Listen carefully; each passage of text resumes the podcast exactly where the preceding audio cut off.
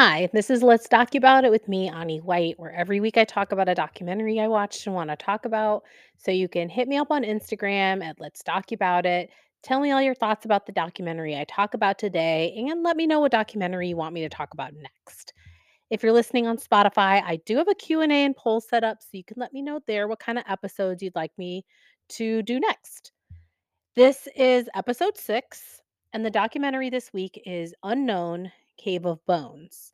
So, Unknown looks like it's a series of investigatory historical type documentaries on Netflix. This one is called Cave of Bones, which is a documentary released this year. And it's one hour and 34 minutes long, directed by Mark Mannucci. And the basic synopsis is that scientists examine underground clues from over 250,000 years ago and raise questions about our early relatives and what it truly means to be human. So, I wouldn't say there's really much of a content warning, except obviously death is discussed because we're talking about fossilized bones. So, Going to the intro, it's basically telling us the reason we're here. So, this extraordinary discovery of ancient bones deep in a South African cave, because what they find here is not just a bone fragment or a tooth. They find thousands of bones, but they are not human bones, though they kind of look like human bones, which begs the question like, why are all these bones here together? And why is it just this one species left here?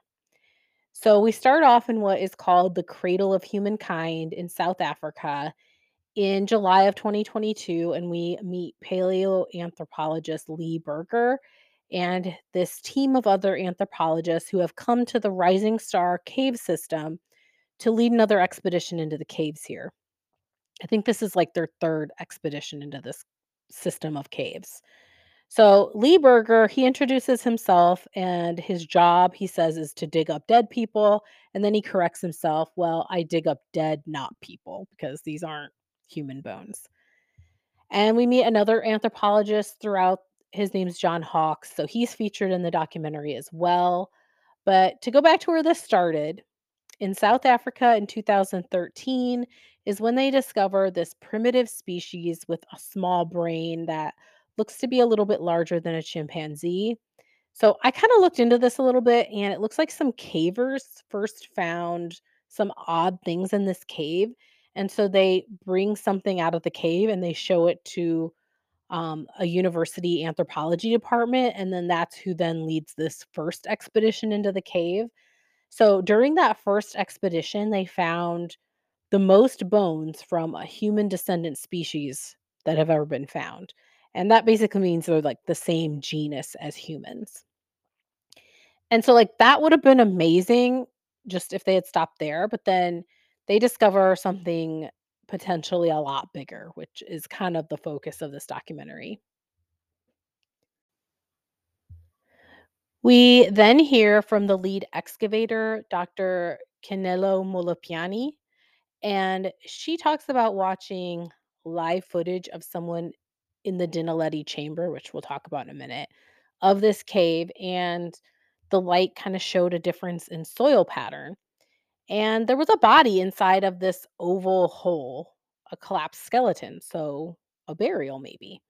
And that was something that until this moment, we only thought of humans as doing that because the act of burial is a ritual.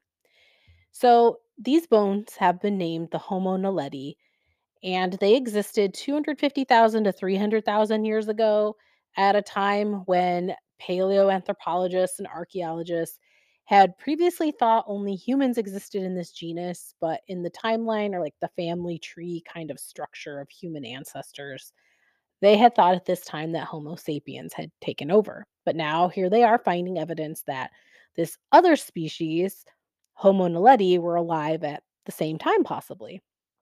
So the question is kind of how closely are they related to us? And the answers could possibly show us how we evolved. Now, this Rising Star Base Camp is located in Gauteng, South Africa. And this 2022 expedition took place four years after the last one into this place where the Homo naledi possibly buried their dead and so that's what they're setting out to find is is there any more evidence to support this theory or basically negate this theory? So I'm going to call her Dr. M just because she has a long name, Molopyane, although I did practice how to say that. she says she has this love hate relationship to the rising star cave system. Very physically challenging, it's very mentally challenging. And she says when people think about like archaeology, you usually think of Indiana Jones or like Lara Croft. And she says this is one of the times where it actually does sort of resemble that. We also meet Agustín Fuentes, who's an evolutionary anthropologist, and this is his first time being in the cave. So he's quite emotional. And he talks about where we come from, where we're going, like as a human species, like why are we the way we are? And if the Naledi buried their dead before humans were around, what does that mean for us? So we see this command center in the entrance to the Rising Star Cave system. And they are at this artificial entrance because in the 1900s, miners had carved out this piece of the cave looking for lye. And they actually think the Naledi used a different entrance into the cave that's nearby, but that entrance has collapsed. So miners actually opened gateways into this system of caves. And now, since they made discoveries, they've been able to map out these caves. So from the command center, they cross through this pretty tight area that they call the Superman's crawl. And I guess, like, at its widest, it's like 20 centimeters. So they have to crawl through this area. And that leads into the dragon's back chamber, which is the first part of where they're going to start to excavate.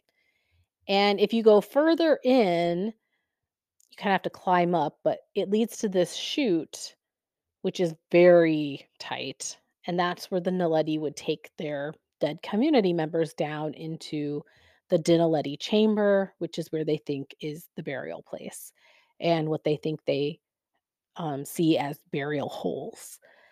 So it is such a tight space in the chute that some people are just not going to be able to go through that to see it for themselves. And uh, Dr. M talks about how every part of the Rising Star cave system is difficult to navigate through, but especially the chute. It, I mean, if you're claustrophobic, it'll give you some pause here to see people crawling through these incredibly tight, small spaces. They must have been wearing like GoPro cameras because it puts you like right into these small spaces with them. But anyway, back to where they start out once they're through the Superman's crawl is that's what opens up into this big chamber. And this is the gateway to where they would climb Dragon's Back Ridge, which is this fairly steep ridge in the cave. And then they'll have to drop down through the chute into the Dinaledi chamber. So, some of the questions that they're trying to answer during this excavation or this expedition is what did the what did the Naledi do in the large cave that's the dragon's back chamber? Like did they have fires here? Like they're going to look for evidence of that. Did they live here? Did they bring animals here? Did they stop here and think about what they were doing as they brought their dead family members here? So these anthropologists are trying to reconstruct the life of this creature that they didn't even know existed 9 years ago. So there is not any clue that is not important here. So they're examining the soil and measuring things and looking for the differences in color of the soil. I guess that can help them tell if there was a fire there ever. And they want to be able to document if the like what kinds of things the Naled- the Naledi knew how to use. And every clue they say is like a part of a pattern of behavior. And the most important thing, or the thing they're really interested in, is did the Naledi have some type of funereal practice? Because that's something we think of as exclusively human. Now, Dr. M, she's really interesting. So, uh, she used to be a trauma analysis doctor um, during apartheid. So, like, okay, Now, Dr. Molopyane is really interesting. She used to study trauma analysis of apartheid, but her focus has now transferred to ancient humans. And so she joined the Rising Star team in 2018. And they've kind of coined this word to describe themselves. And so they're known as underground astronauts. So they're basically a group of researchers, scientists who go into dangerous cave environments to excavate it. And they say that if you know how to read the bones today, or hundreds of thousands of years ago, you can tell the story of the individual. And that kind of really makes sense to me how connected the forensics of studying the bones or remains of someone now for whatever reason, like a crime or disease, or as Dr. Molopyane used to do, the trauma of a people in an area. Like that really does connect to studying the bones of an ancient descendant. Like it makes sense how, to me at least, how Dr. Molopyane found herself here. So back in 2014, when they first had the first bones from that first ex- excavation, and when they first discovered what it was that they were looking at, which was not just a few bones, but many, many remains, they say it was like the forensics for a cold case, but it's a cold case from 250,000 years ago. So some of the things they had to determine was, you know, let's see if a carnivore had just brought all these um, you know, creatures into the cave. But there were no teeth marks on the bone, so they don't think that was the case. There were some beetle marks on them that show that at one time there was still flesh on the bones when they were placed there. So the hypothesis was the Naledi were taking their dead through this cave system, down through this chute. And so these anthropologists put this evidence out there into the scientific community but other scientists and critics believed that it wasn't likely because of the small brain size of the Naledi. And so they kind of put out other theories like were other humans possibly putting the bodies there as part of a ritual? And so there was this worry that they'd put this hypothesis out there and that they might never really be able to truly find evidence to support it. Because if they don't find anything besides this bed of bones, you know, they wouldn't be able to support it, which is, of course, why they went back to excavate again and again. So in September 2018, which I believe was their second expedition into the cave system, they return into that Dinaledi chamber to excavate, which is when they find the pits. So it wasn't just a bed of bones that they had found before.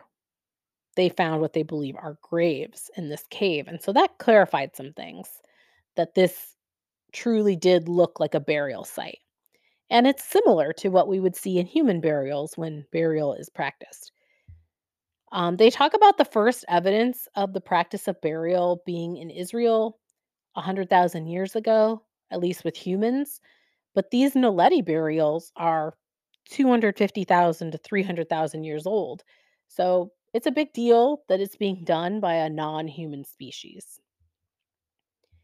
So then we go to Johannesburg, South Africa, to the University of Witwatersrand, and they take us into the Evolutionary Studies Institute, where they have the fossil hominid vault. So they talk about how many other genuses have been found in this so called cradle of life, but they're very few and far between, like a few teeth, a few bones, nothing like what's been found here of the Naledi where so many bones have been found of all different ages. And they, meaning Lee Berger, his team, John Hawks, they decide to try and build a whole human skeleton out of the remains that they have in order to better determine how they might have walked or used their fingers. So we actually see Lee Berger beginning to try to piece a skeleton together and he sits the partial skull up so he can kind of look into its eyes. And I have to say, did send this kind of thrill down your spine to see it. It is so much smaller though than a human skull, and then he puts the vertebrae down and it's also so much smaller. So he estimates it's like about as half as long as a human vertebrae would be. And he talks about like some people say, you know, they're just apes, but he shows us the bones of the hand of the Naledi, and they're quite thin and delicate. They clearly resemble like a smaller version of our own human hands. And then he shows you the hand bones of an ape, which are much thicker and larger. You can see how they had evolved clearly into something that can like hang and climb in trees with their hands. So it's clear the Naledi's hands are not like that. And he says they are so like us and so absolutely not like us. So across the skeleton, there are many things close to modern humans, and then some that look like the earliest hominids. And at first, they thought this was like a mixture of species, but then they realized they're all consistent. So it's just a pattern that they had not seen before, which is how they knew they had a new species on their hand. So we don't obviously know what they really looked like. Like, we don't know what they looked like externally. We don't know if they're hairy or what color they were, but they can estimate like the muscle due to the bone structure.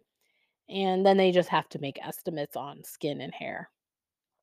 They did seem to walk on two legs like a human, though they likely would have had a different gait. They have longer arms than humans.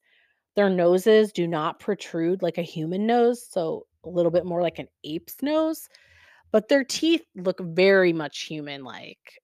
But their jaw seems to jut out a little bit forward, and they have a brow ridge that covers both eyes. So they would look quite different to us. They were quite short, likely about 4 foot 8 to 5 foot 2, which I was like, "Hey," when they were said that because I'm pretty close to that height. Um, they were also quite thin, suited to long distance walking and moving across big landscapes, and they were likely better made for climbing. They could probably climb trees and rocks pretty well. They obviously can't yet figure out if they had a language, but they likely had some way to communicate. The Naledi have small canines, and those are teeth, you know, small canine teeth. And we know that apes, gorillas, they would use their larger canines to bare their teeth as a threat. So, humans, though, we have small canines, and when we bare our teeth, it's generally to smile. So, like, one assumption you could maybe make is that they smiled. Then they talk about um, the genus Homo. So, Naledi are part of this genus Homo. There are many members over the last two and a half million years, like Homo erectus, Neanderthals. I kind of picked out the ones that I thought were most familiar. But obviously, that also includes us humans, which we are Homo sapiens. So, the genus Homo is the only one that was ever able to use a rock as a tool now, there was no evidence of the Naledi using stone tools, but we did know, or we do know, that every other member of the genus Homo did have the capacity to use stone tools. So there's that likelihood too. And they were able to um, imagine something, make it a physical reality, to possibly teach others how to do it. And the Naledi are part of that genus, living these complex ecological lives where they could manipulate the world around them, eat plants and animals, and they could care for each other in deep ways. And in the case of the Naledi, it appears to be that they could engage in this ritual of burying their dead. The Naledi mind might share this aspect of our humanity that's pretty unexpected. And in particular, it's unexpected because of the size of their brains. So, if you see the evolution of the genus Homo, you see the brain sizes grow larger and larger, ending with, of course, human brains. And we have the largest brain of our genus. And it was just generally assumed that the increasing size of our brains was a progression of intelligence that allowed us to do complex behaviors that we associate with being human. But this discovery of the Naledi and their burial practices is what is really throwing a wrench into this assumption. Because the Naledi brain is a third of the size of ours, so roughly the size of an orange. And yet, here they are engaging in this practice that we had thought was uniquely human. And I have to say, I kind of got choked up during this part. Um, Dr. M talks about rethinking this assumption of size being the determining factor in intelligence that it's perhaps more to do with what that brain is capable of, no matter the size. But the reason I got a little choked up here was because they were caring for their dead to bury them and not only bury them, but to take them to a place that they knew how to return to. It just feels like so much what like we would call humanity and it feels like love and this connection that they held on to in a way that many of us do. So we go now to day 2 of this latest expedition and they go on a cave tour going up Dragon's Back Ridge to look at the chute. Incredibly rough terrain inside these caves and I guess it's somewhat slick at times too. They climb through Superman's crawl one at a time until they're clear of the space just in case of collapse, which that's terrifying. But there is such a look of delight on the scientists' faces for this discovery. Um, you can tell it touches them, but also they're just super excited. But for someone like me, it's just that notion of humanity that was really touching. So they look at the discoloration of the soil that Dr. M talked about before, and they can determine that there is indeed evidence of a fire. So at a comparable depth, they can see this soil is something that's the same depth as what the Naledi were at. And they end up finding charred bone of a small animal, likely an antelope of some kind, which means they've now found evidence of what the Naledi cooked on the fire. So part of what their diet included. So they basically have to be mountain climbers going up Dragon's Back Ridge, climbing with these ropes. And then they have such a narrow passageway they're making their way through. And then they're able to see into the chute. And the chute is 12 vertical meters into the chamber. And in order to get into that chamber, they've got to crawl down into it. So at one point, they turn their lights out in order to feel the depths of the darkness the Naledi would have faced. And they realize, well, I'm sure they knew before this, but they would have to have fire to light their way in these caves. So they do recreate it in a small way with some small fires in an attempt to kind of see what it would look like. Clearly, though, they realize that no one would be making this journey on their own. So the Naledi were coming in groups. There is no way that one person, or I shouldn't say person, one Naledi was coming down into there to bury their dead one at a time. And this is when the scientists speculate and think about the Naledi who had come before them through this dangerous terrain to bury their dead. And they wonder about the difficulties inherent in taking a body this far. How many Naledi would they have needed to do it? And then, of course, climbing and scaling the ridges and caves. And they don't talk about this, but they've already said that the way the Naledi are built, they're very thin. Um, so they would have been able to get into these areas better, I think. And then also they also had better ways of climbing.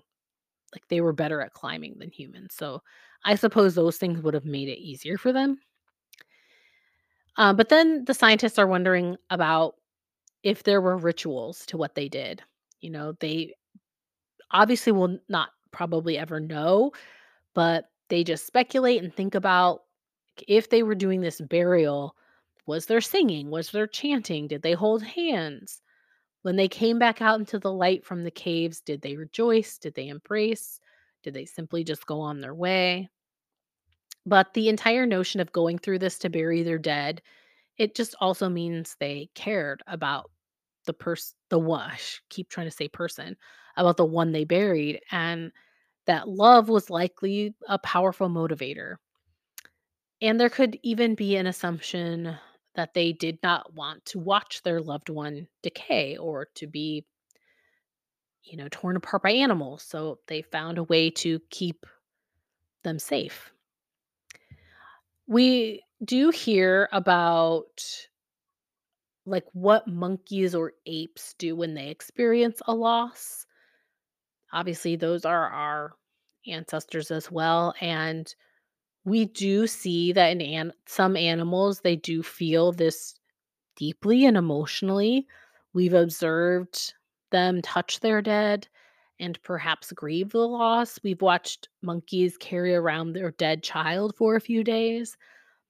But what we don't see is them as a group responding in a systematic way, like in the way that the Naledi must have. And in fact, the way no other animal or group ever has, except for humans.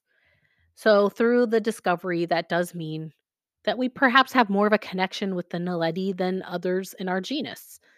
That this commitment and love that's shown here, which we have always thought to mean as human, is possibly something that was also there in the Naledi. Now, back in 2017, in the Dinaledi chamber, when a team was conducting an excavation at the base of the chute, they did find the bones of what they felt was a child's intact skeleton. And they decided it's too fragile to actually excavate there. So they plaster all around this huge chunk and then they take it out of the chamber and they do a CT scan on it so that they can see the whole skeleton.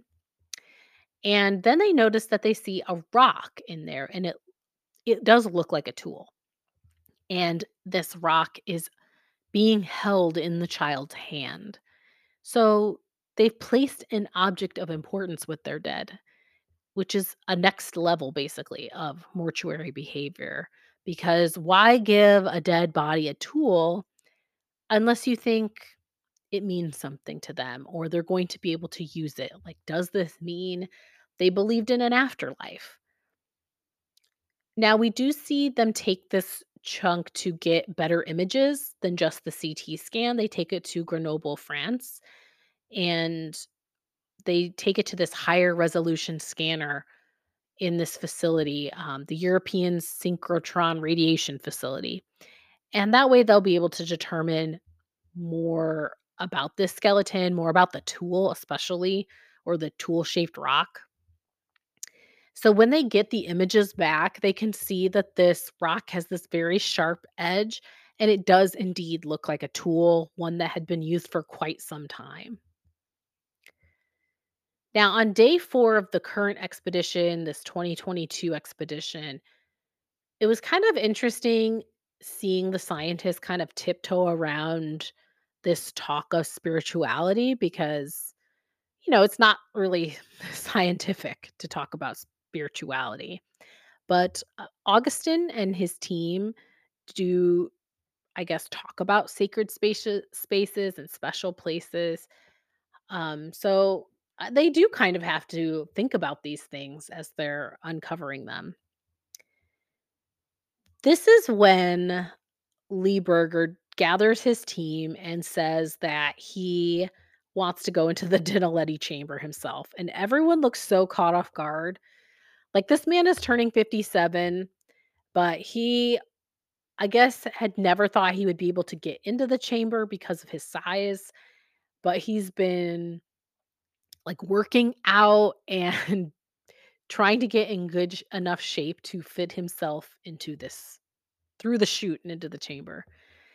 And Dr. Molopyane looks at him this the way she looks at him, oh my god, it was so funny, but, um, so he basically says, like, "It's now or never," like, he's in the best shape he's gonna ever get in. He thinks he can fit. So we see him climbing up Dragon's Back, which he's never done before, like that ridge, and he's obviously never been down this chute, and you can tell the explorers and excavators with him, they're a little nervous about him going down that chute. And it is a tight squeeze, like, it was so claustrophobic watching this part. Like, I there's no chance I would do any of this, but, I mean, I don't even love going into caves in the first place, so no thanks to the chute. Um, they actually have to hammer about a centimeter of rock to get his chest through at one point, which was terrifying. Um, but after 8 years of studying this cave system, he finally makes it into the Dinaledi chamber. And he finds pictographs on the walls, which is not something that they expected to find. And it looks like the Naledi have marked the passageway. Now, okay, for me, when I was watching this part, I was thinking, like, did really, like, this is the third expedition into the cave system. Did no one really notice the pictographs before? It just seems like, wouldn't they have noticed it before now? Like, before he went down there? But I don't know, like, they are on the walls, like, maybe the people who had gone before were just so set on finding the bones and looking for the bones that they were looking at the ground and looking at the grave sites that maybe they didn't look up towards the walls as much? I don't know. It seemed a little bit odd that no one would have found it before, but maybe they just did it for drama's sake, pretending. I don't know. I don't know. Anyway, so he finds these pictographs on the walls. It really looks like the Naledi have marked the passageway. And when he gets into the main chamber, he looks up and he shows us with like his camera that all the parts of the ceiling and you see all the stalactites and right when he did that it hit me like how much it looked like the ceiling of a cathedral like it really caught me off guard it's very quiet and still there tomb like and you can see why they chose this place now dr Molopyane is basically panicking the whole time that he's down there like worried about him But he eventually comes out. They're very emotional. He's exhausted, obviously, and they're all, like, hugging and stuff. And then we see them 4 months later looking over the images and video. Obviously, probably not for the first time, but and Lee Berger says that when he looked at those pictograms, uh, or pictographs in the chamber, he was like He didn't say he was the meme, but that's what he meant. He was like the meme of, like, numbers and equations in the air, like he was hallucinating. Anyway, then he talks about how when he came out of the cave and told the others about the etchings, and he was, like, showing them the pics on his phone, and everyone's freaking out because they see this one particular etching, and he hadn't even really noticed because he was just, like, overwhelmed. But there's this hash mark etching that looks nearly identical to one that was found in Gibraltar on the Iberian Peninsula that was made by Neanderthals 60,000 years ago. And so they show them next to each other on the screen, and it really does look the same.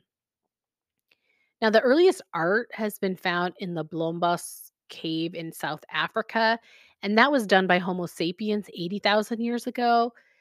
And it does look strikingly similar to the etchings on the wall leading into the Dinaledi chamber. So, if these markings all look so similar, does it mean that humans learned this from others? I don't know. Is this an innate knowledge of shapes and meaning that's just shared by others in our genus? And then they look at this tool found in the Blombos cave um, that was created by early humans, and they compare it to the one that they found in the Naledi child's hand. And it's almost like they're scared to say that they found the oldest tool ever used to create drawings or markings. Like, none of them are ready to put that out there into the spotlight, I guess, because that's going to be a lot of focus that's going to be directed towards them for this.